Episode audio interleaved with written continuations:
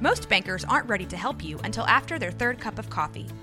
But with Central National Bank's after hours service, you don't have to wait for the bank lobby to open to get help. You can contact us from 6 to 8:30 in the morning or from 5 to 10 in the evening, and we'll connect you to a real, live, local person who can answer questions and fix problems 7 days a week. Bank different. Bank Central. Central National Bank. Member FDIC. This is a Rogue Media Network podcast. This is 365 Sports, powered by Sikkim365.com.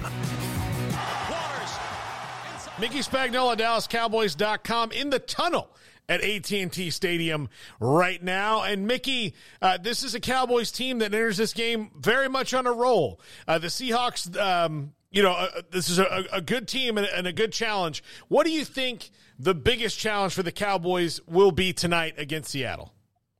You know, um, I think themselves. Uh, I think that you know Seattle, having lost three of their last four games, uh, I think that number one, they just got to make sure that they've taken this game seriously, and that should have been done already. Uh, I think the biggest challenge for them is to make sure uh, that they don't let uh, Geno Smith beat them. He's been sacked 13 times in the last four games. And so uh, I think pressure on him is going to be very important. And then I'll tell you, uh, Jayron Kearse, I asked him, so what's the key to stopping this, this offense? And he said, tackling, tackling, tackling. So we can go there uh, because they've got some big dudes on that offense, and you got to be able to make sure DK Metcalf doesn't hurt you uh, with his size. And the way to stop him is to stop Geno Smith.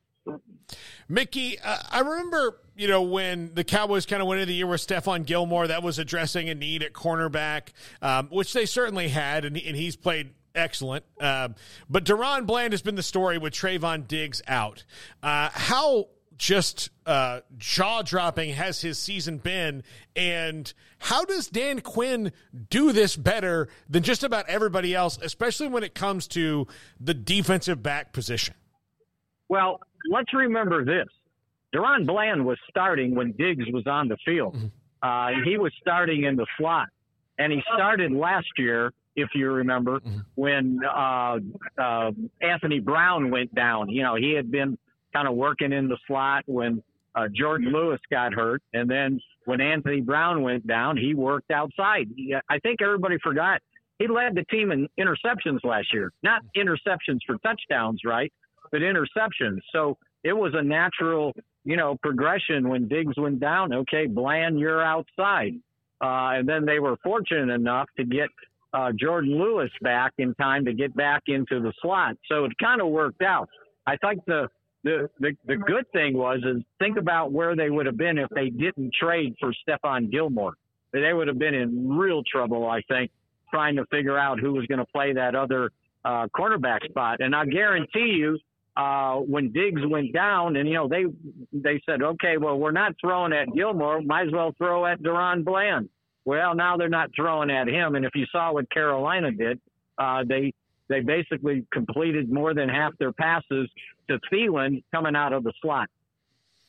So um, it's been an interesting year for the Dak Prescott uh, hater mob in that uh, he has um, hit his stride in a way that's that's just that's just been really awesome to watch. Um, uh, you know, watch with his team.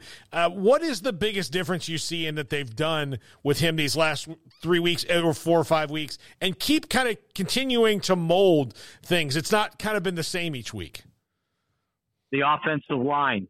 If you think about what took place early in the season, uh, when they didn't have their starting five there.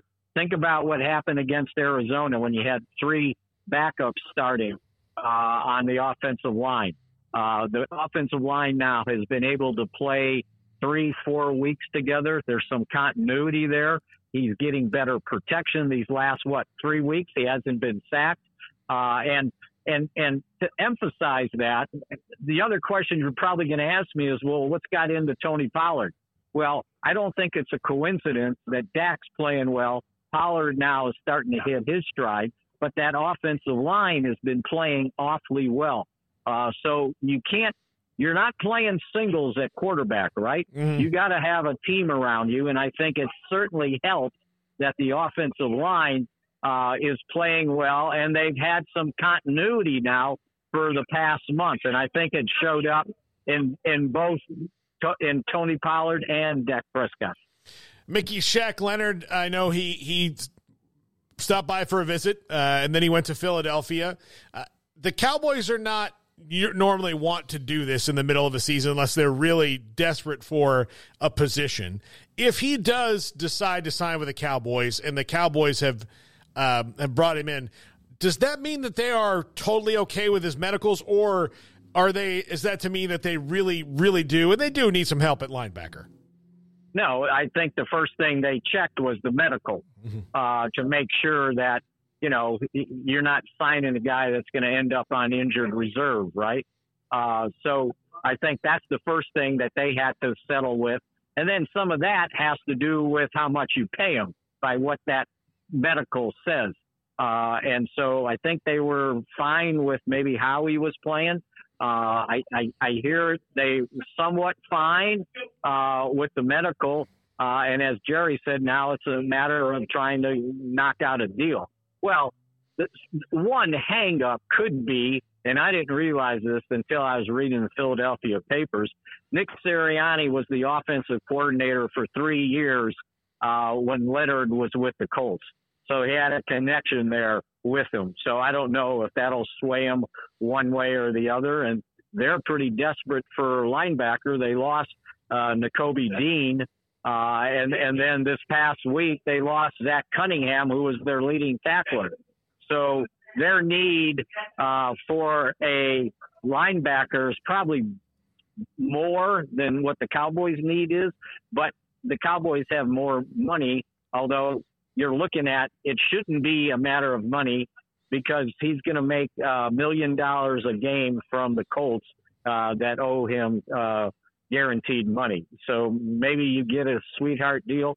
We'll see how it goes, but you know they've been winning games without Leighton Vander Esch, but it'd be nice to have a little bit more uh, experience depth if that's what they think he can give them. And don't forget, they did sign Rashaan uh, Evans, Mhm. right? Uh, and, and he hasn't played all that much, uh, but they do have that. And you know what? You know, Micah Parsons can play linebacker. Let's not forget that. Yeah, that's absolutely true. Well, Mickey, uh, enjoy the game. Get up to the get up to your spot, or well, I guess you still have some time to be down there on the field. But uh, thanks for hopping on game day. Enjoy it tonight. We'll talk to you next week. Okay, Paul. Talk to you. Take care. That's Mickey Spagnola, DallasCowboys.com.